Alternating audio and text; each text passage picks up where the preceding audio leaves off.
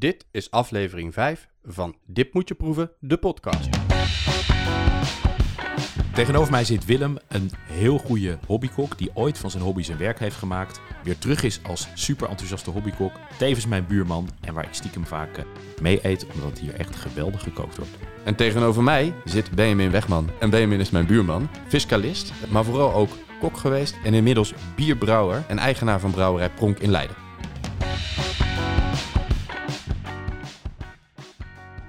Bij deze aflevering 5 willen we eigenlijk beginnen met alle luisteraars bedanken. Wij krijgen namelijk enorm veel leuke reacties, zowel offline, maar ook online.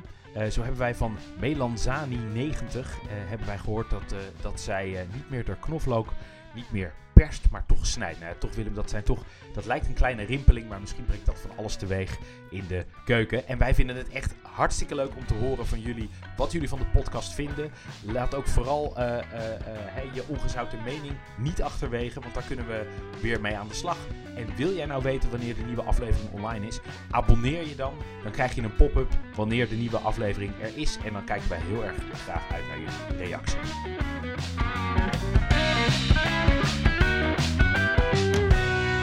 Vandaag ehm, gaat de podcast een klein beetje anders dan anders. Ehm, het is namelijk vakantie en we maken vandaag een speciale vakantieaflevering.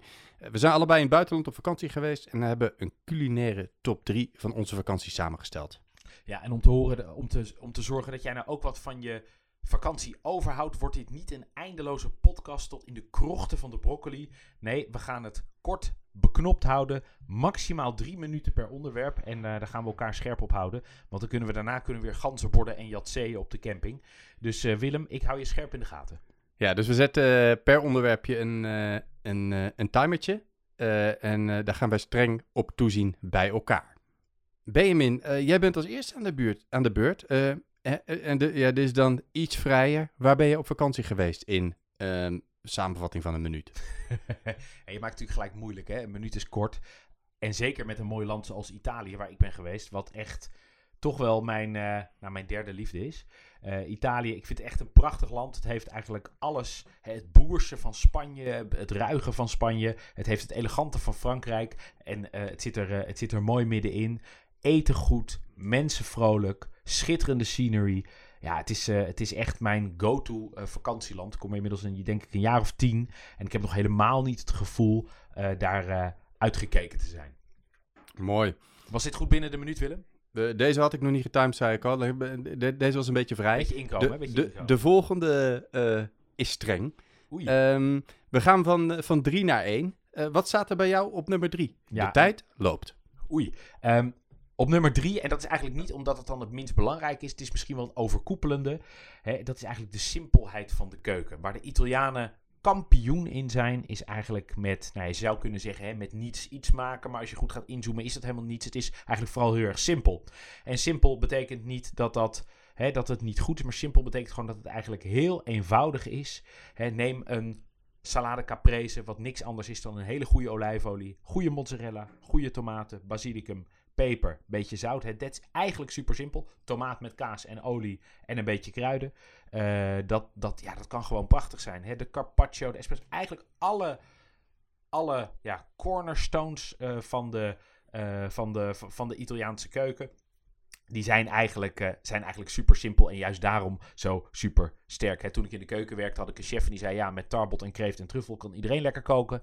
Maar maak nou eens een drie sterren andijvie stampot. Of maak nou eens een, een drie sterren eh, crème brûlée. Hè, weinig ingrediënten. Dat is eigenlijk stiekem veel moeilijker. En, Nou, en die heb je ook zo gegeten in Italië?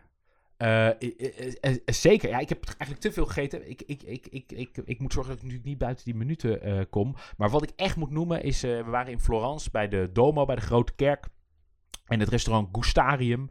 Echt pizza 2.0. Volkoren pizza's. Hele dikke pizza's. Eigenlijk iets wat ik nog nooit had gezien. En er waren een hele mooie vitrine. En daar lagen al die pizza's lagen eigenlijk al klaar. Dus ze waren eigenlijk koud.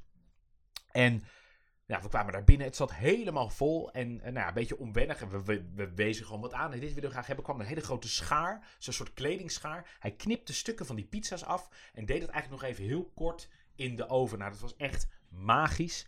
Eh, echt onwijs goed. En eh, het leuke was, nou, ik heb natuurlijk een beetje praten met die, eh, met die eigenaar. Wat was nou het geheim? Dat was eigenlijk vooral de bloem. Hè, hij zei, ik maak met integrali, dus met volkoren bloem die pizza's. Nou, dat zie je eigenlijk nooit.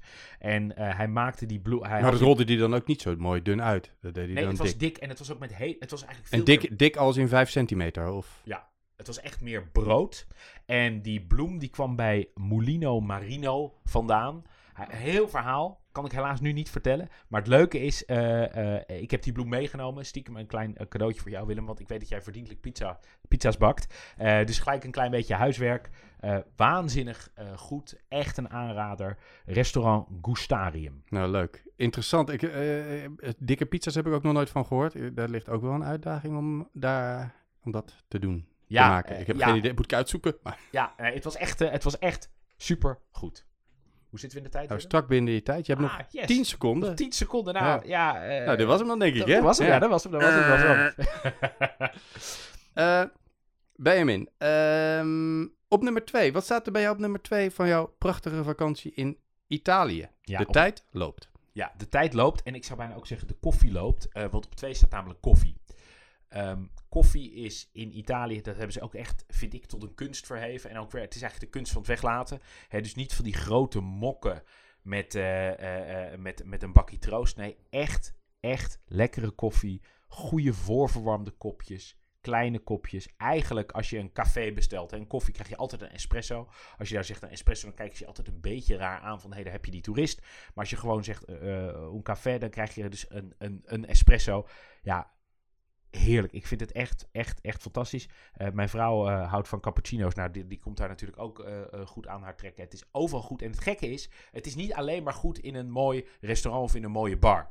Zelfs langs de weg bij de autogrill of bij een andere nou, uitspanning waar we misschien het liefste voorbij rijden, maar waar je toch af en toe belandt. zeker met twee hele lieve kleine kindjes die, die niet eh, acht uur lang in de auto willen zitten. Ook daar is die koffie waanzinnig. En dat gaat ook volgens een heel wonderlijk principe. Je hebt een aparte kassa, daar moet je dan afrekenen.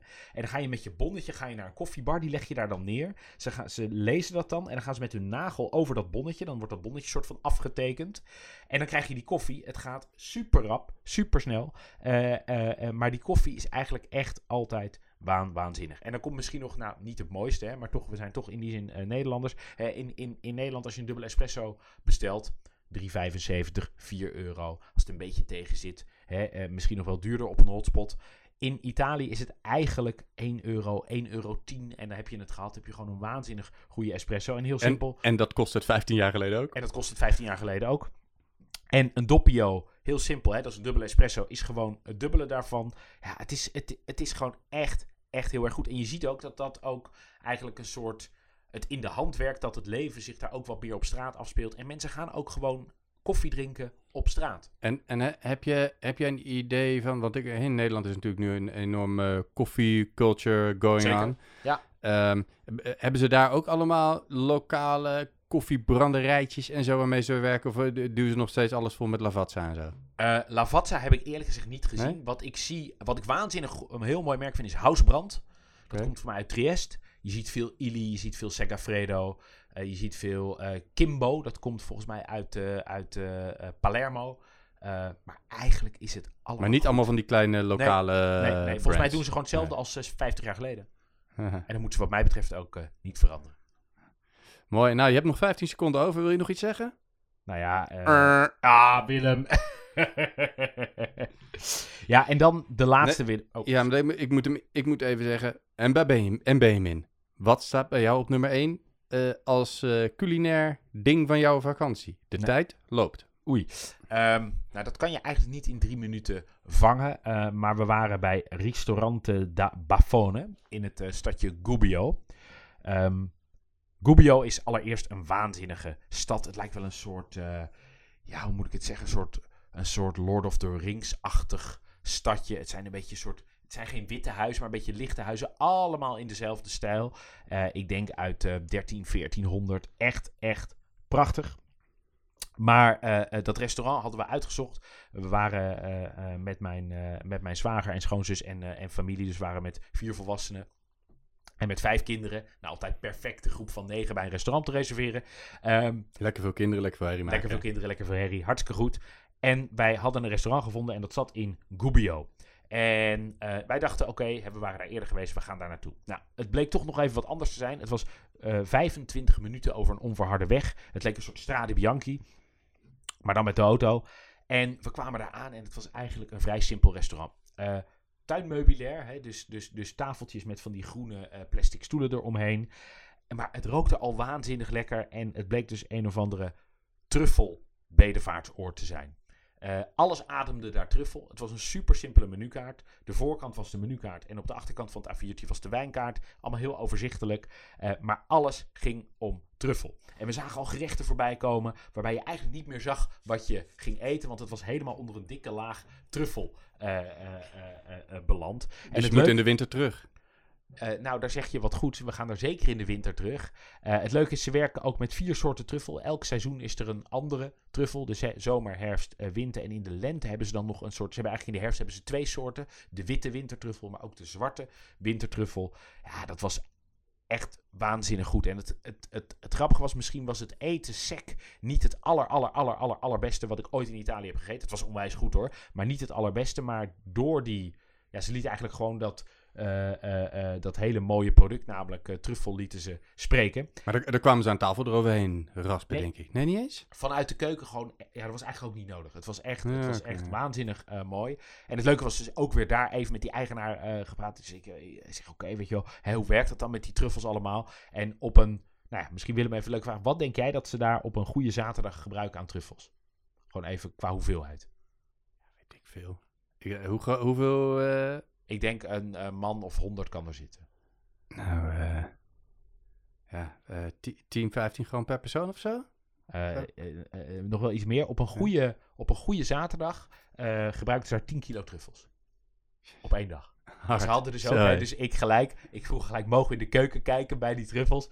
Ehm, hij kwam toen ook met een hele grote, ja, eigenlijk gewoon een plastic zak aan. Helemaal vol met truffels. was echt een feest. Een feest. En, Eh, eh, sorry, het doet pijn in mijn hart, maar de tijd is op. ah Willem, nou, Ja, ja, ja, ja. ja de, eh, naar restaurante Da Bafone in Gubbio, zou ik zeggen. Grote aanrader. Leuk.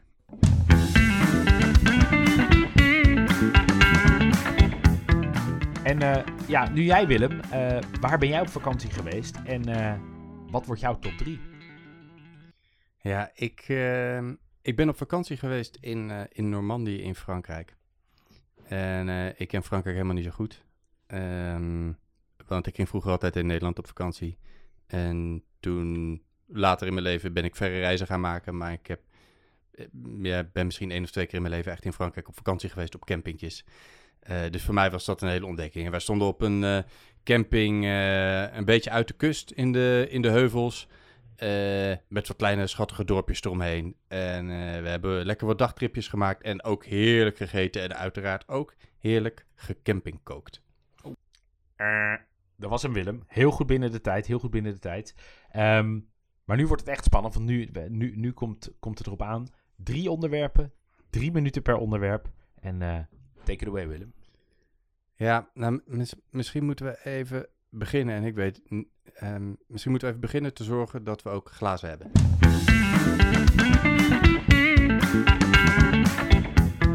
Ehm, bij mij eh, op nummer drie eh, heb ik gezet cider. Ehm, die, kan, eh, die kan op het lijstje met favoriete zomerdrankjes in de aflevering van Broccoli. Eh, voor mij was het echt een ontdekking in de vakantie. Eh, vanaf onze camping was er een, eh, een gratis trip. Nou, is natuurlijk nog nooit helemaal gratis, maar gratis trip naar zo'n ciderboerderij waar ze dat maakten. Daar heb ik wat flessen van meegenomen. Ik heb er hier ook eentje staan. Deze gast heette Be- Benoît eh, Charbonneau.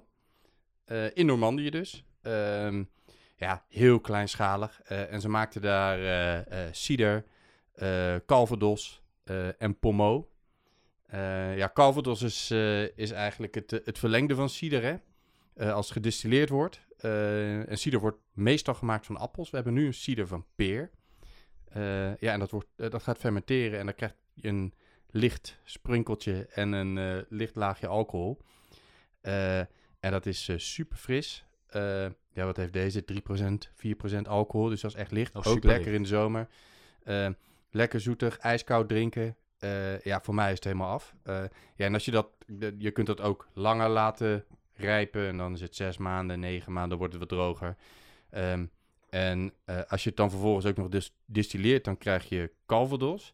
En wat ze dan ook nog doen, is de calvados bij de volgende keer bij de fijn geplette appels doen. En dat laten ze dan ook weer op een fles. En dat heet dan pommeau. Dat is ook een soort aperitief wat ze, wat ze daar graag drinken. Ehm, ja, voor mij eh, was dit echt, eh, echt... Ja, we hebben dit eh, heerlijk zitten borrelen op zomeravonden op de camping. Dus ik, ehm, eh, ik raad iedereen aan, drink op deze heerlijke zomeravonden. Ik hoop dat het is nu nog warm nu we dit zitten op te nemen. Ik hoop dat dat in de komende periode nog lekker blijft in Nederland. En, nou ja, goed, misschien om de klimaatverandering niet, maar, en om de droogte, maar vooruit.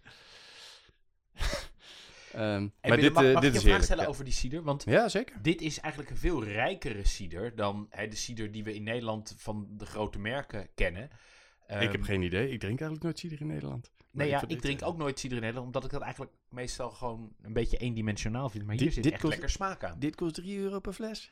Ja, nou ja, Kun je ja. toch in baan vallen? Ja, ik wou dat ik acht flessen had meegenomen. Maar, Ja.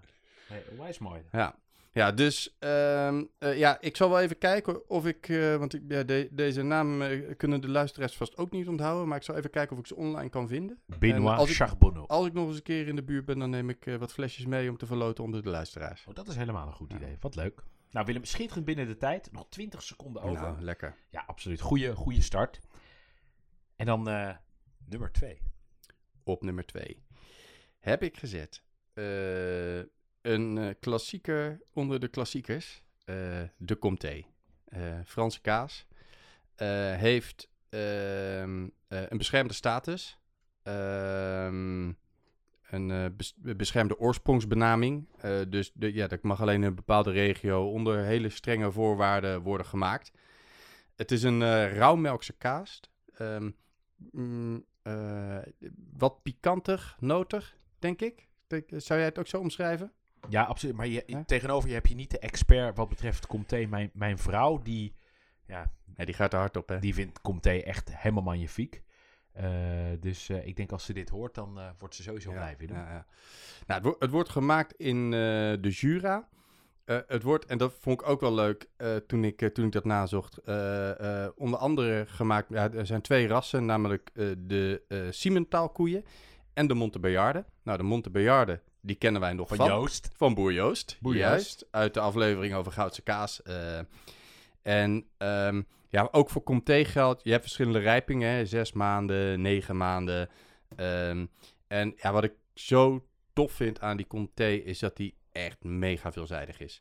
Je kunt hem gewoon als blokje eten. Hè, bijna zo simpel als een, als een Goudse kaas. Ehm, je kunt hem eh, op brood doen. Vonden mijn kinderen ook fantastisch. Een beetje jonge comté aten wij gewoon standaard als... eh, ja goed, we hadden ook geen kaas uit Nederland bij ons. Eh, maar onze kinderen vonden het echt heerlijk. Dus die stonden in de supermarkt al in de schappen te kijken om de volgende comté uit te zoeken. Nou, wat heerlijk. Ja, ehm, maar... en dat heb ik ook ontdekt. Hij smelt ook heel goed. Dus je kunt hem ook heel leuk bijvoorbeeld op tosties doen. En dan... eh, ja, er komt misschien nog wel een keer een aflevering over tosties. Eh, dat lijkt me in ieder geval heel cool. Want tosties kun je ook hele leuke dingen mee doen. Maar eh, ja, als je die een beetje combineert met een iets lichtere smaakkaas... eh, ja, dan wordt het echt super sappig. Eh, en ja, dan heb je een machtig mooie tosti. Croque monsieur zou ik bijna willen zeggen. Croque monsieur, ja, sorry, sorry, sorry. Ik was in Frankrijk geweest. hey, en Willem, ik heb een vraag over die Comté. Die korst, hè? Eet jij die nou erbij of eet je die er niet bij? soms wel, soms niet. En nu laat Kan je het- luisteraars helemaal Ja, in, dat in snap ik, dat snap ik. Eh, ehm, de- misschien, moet ik het zo zeggen. Mijn vrouw eet hem niet bij, want die vindt het een beetje korrelig, zeg maar. En qua smaak niet zoveel toevoegen. Ik vind, het ju- ik vind juist de structuur van zo'n korst geeft weer wat extra dynamiek, wat extra mondgevoel. Hè. Dat vind ik altijd wel interessant bij een, eh, bij een, bij een hap. Dus ehm, ik misschien zou bij zeggen, de jongen proef- wel en bij de oude misschien proef, het, niet. proef, ja? het, proef het vooral wat je lekker vindt. En eh, je hebt, eh, eh, eh, eh, ervaar ook wat dat mondgevoel doet. Want dat, dat geeft iets bijzonders. En op een of andere manier... Nou, dat was hem. Ja, ik Helaas maak mijn zin gewoon niet af. Nee, helaas. Klaar met die Comté. Dat is de Nee. cliffhanger. nou, Ja. ik, ik heb nog genoeg. Dus, Nummer- eh, en, ja. dan, en dan nummer 1. Ik ben heel benieuwd, Willem. Ja, wat geinig is, ehm, toen jij net begon over jouw restaurant, eh, toen dacht ik, oh, Ik heb ook uit eten op nummer, drie op nummer 1 staan. Dat is leuk. Ehm, maar ik heb hem iets algemener. Ik heb namelijk eh, uit eten gaan in zo'n klassiek Frans dorpsrestaurantje. Eh, je eet daarvoor 20 euro drie gangen. Ehm, dan krijg je een voorgerecht. Ja, goed. je, je kunt. Eh de maken ze in ieder geval allemaal in huis. Hè. Eh, we hebben dat één keer gedaan, maar dat is toch ook een hoop. eh, ja, met kindjes. dat- Ja, Franse kindjes leren dat hè, in restaurant zitten. Lekker stilzitten, twee uur lang. Maar onze kinderen die worden onrustig. En nou, dan neem je kleurboeken mee. Maar op een gegeven moment willen ze toch gaan rondrennen. Maar ja, voorgerecht, mijn vrouw die had dan heerlijke garnalen. Ze hadden ook heel, heel simpel leuk kindermenuutjes waar ze ook heel blij van werden. Gewoon eh, Franse tomaatjes gesneden. Met een standaard vinaigretje eroverheen. Niks aan de hand. Fantastisch. Ja. Eh, en mijn vrouw die had dan van die mooie, mooie grote garnalen. Eh, en ik had ehm, eh, een terrine. Eh, ja, ze hadden ook foie gras, maar ja, goed, dat krijg ik toch altijd met, eh, niet zo makkelijk naar binnen of zo vanwege het verhaal. ja. Eh, hoewel ik dat vroeger wel wat vaker heb gegeten en het ook heel lekker is. Maar ik, ik, dat is vervelend, hè? Dat, het is zo lekker. Ja. Dat is zo naar daaraan. ja, ja, ja, dus ik, ik, ik vermijd dat toch in, de, in, in veruit de meeste gevallen. Maar ook Ehm, hier, of ben je hier voor de bijl gegaan? Nee, hier ben ik niet voor de bel gegaan. Nee, nee, nee. Nee. ehm, ja, en, en hoofdgerecht had ik een een kabeljauw met een prachtige saffraansaus. Oh, Ja, en toen kwam... Ja, en dit is eigenlijk ook een beetje nummer twee, maar ik wil het niet laten. Dit is echt zo mooi. Je krijgt zo'n Franse kaasplank.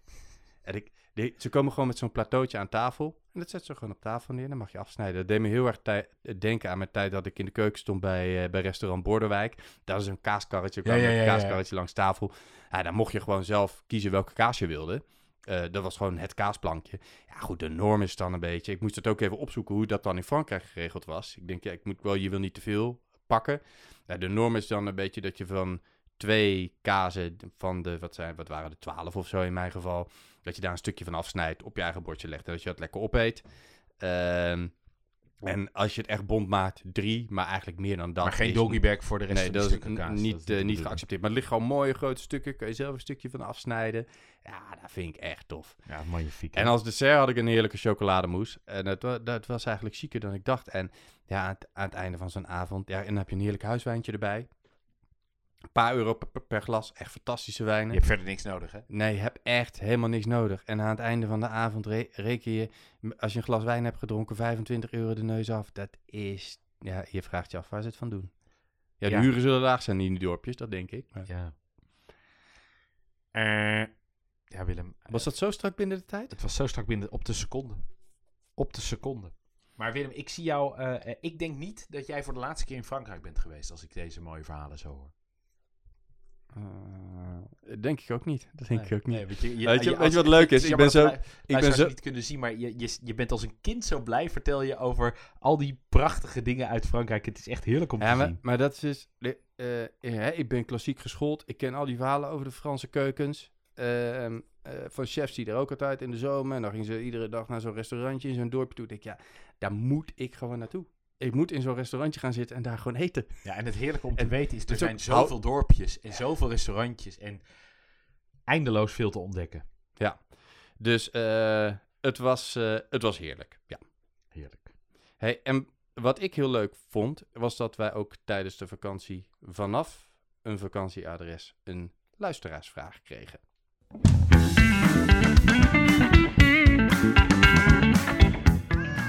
Hi mannen, vanaf de camping. Vroeg ik me het volgende af, luisterend naar jullie vorige podcast over het koken op een camping. Was ik al een tijdje nieuwsgierig naar het koken in een kuil. En dat lijkt me nou echt zoiets wat je goed op de camping zou kunnen doen. Eh, natuurlijk wel een beetje verdekt lijkt me, want eh, de camping-eigenaar zal dat vast niet altijd fijn vinden. Maar stel nou dat ik stiekem een kuiltje weet te graven. Eh, wat, wat, wat, wat zijn nou de do's en don'ts? Hoe, moet ik dat aanpakken? Wat is nou het makkelijkste receptje om even in te stappen? Nou, dat vroeg ik me zeer af. Wie weet eh, lukt het nog om jullie te beluisteren voordat ik weer terug naar eh Hollande ga. Les Pays-Bas.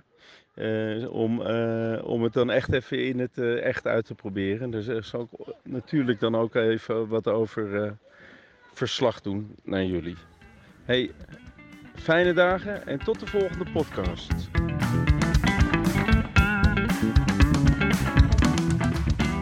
Ja, en dit was een luisteraarsvraag van Tim uit Utrecht. Ehm, Wel een uitdagende luisteraarsvraag, Willem. Ja, ja want er zit, er zit heel veel in, hè. Ja, absoluut. Ehm, en eh, helemaal omdat dit, ja, ik beschouw dit dan een beetje, koken in een kuil, beschouw ik een beetje als op open vuur koken. Ja. En ja, nou ja, goed, ik moet zeggen, die had ik vrij hoog op het lijstje staan om een keer eh, een uitgebreid verhaal over te gaan maken. Ehm, en daar kunnen we misschien wel vier podcasts mee vullen als we zouden willen. Ja, maar Eh, mi- misschien, misschien moeten we het dan wel beknopt doen, maar er is al zoveel over te vertellen dat we hier toch wel op in kunnen gaan. Eh, om te beginnen, mi- misschien toch even. ehm, je zegt er van alles over, Tim, maar doe het maar niet op een camping waar het niet mag. Zeker niet nu het zo droog is, Nee. is dat eigenlijk gewoon Ja. Slecht idee. Er zijn campings waar je open vuur mag maken. Waar ze gewoon eh, soms een centrale vuurplek hebben waar het kan. Maar ook waar je gewoon bij je tentje eh, vuur mag maken. Dat mag gewoon op sommige plekken. Ehm, eh, en zorg nou dat je het op zo'n camping doet. Ja, en dan misschien ook nog even, hè, even goed, koken in een kuil, dat is niet hè, een vlaggetje van een bepaald land op een, op, een, op, een, op een strand neerzetten en een kuil graven van 3 bij 3. hou dat misschien ook een beetje beschaafd. Ehm, en twee, ja, als je het nou leuk vindt ehm, om, eh, om op open vuur te koken. Ja, je kan in plaats van een kuil, ik denk dat in de meeste gevallen een kuil graven niet zo gewaardeerd wordt. Je kan ook gewoon een vuurschaal neerzetten. Zorg dat je zoiets bij de hand hebt of zo, dat helpt. Ehm, ja, en dan, ja, als je op, op, een, op een kampvuurtje wil koken, zijn er een heleboel verschillende manieren eh, waarop je daarmee om kan gaan. Want je kunt roosteren, zoals barbecue.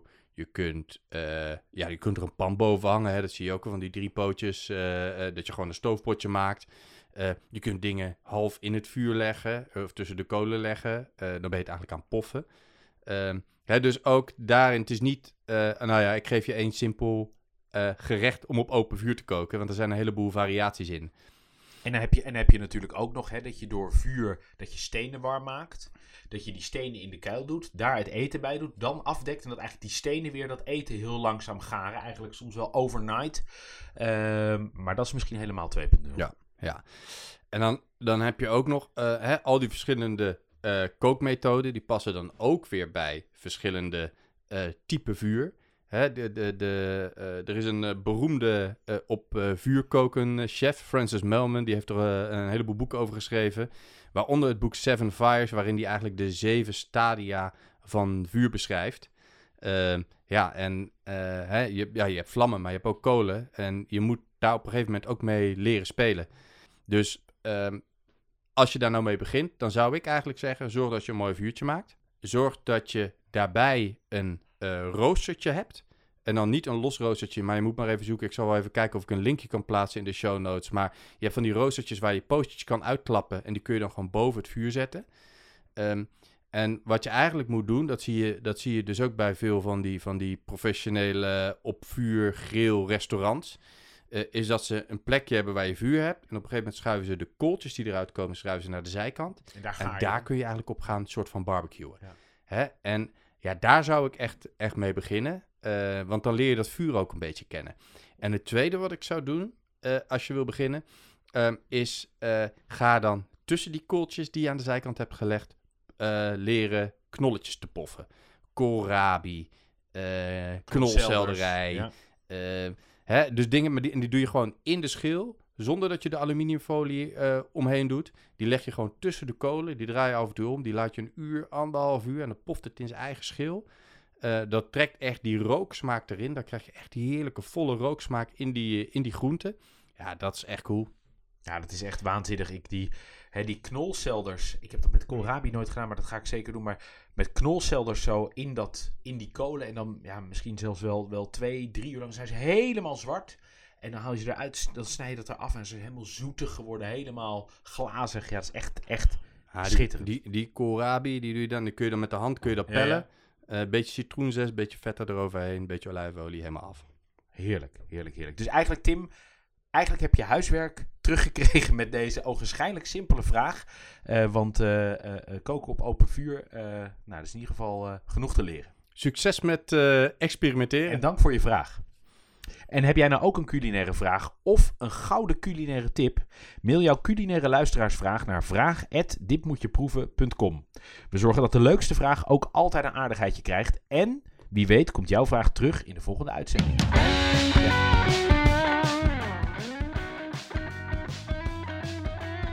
Ja, en de vorige keer hebben wij eh, al verklapt waar we de volgende aflevering over zouden gaan hebben.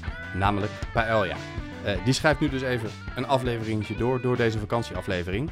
Eh, maar we hebben wat om naar uit te kijken. En in de tussentijd kook met liefde, proef alles wat los en vast zit en geniet met volle teugen. Ook op vakantie.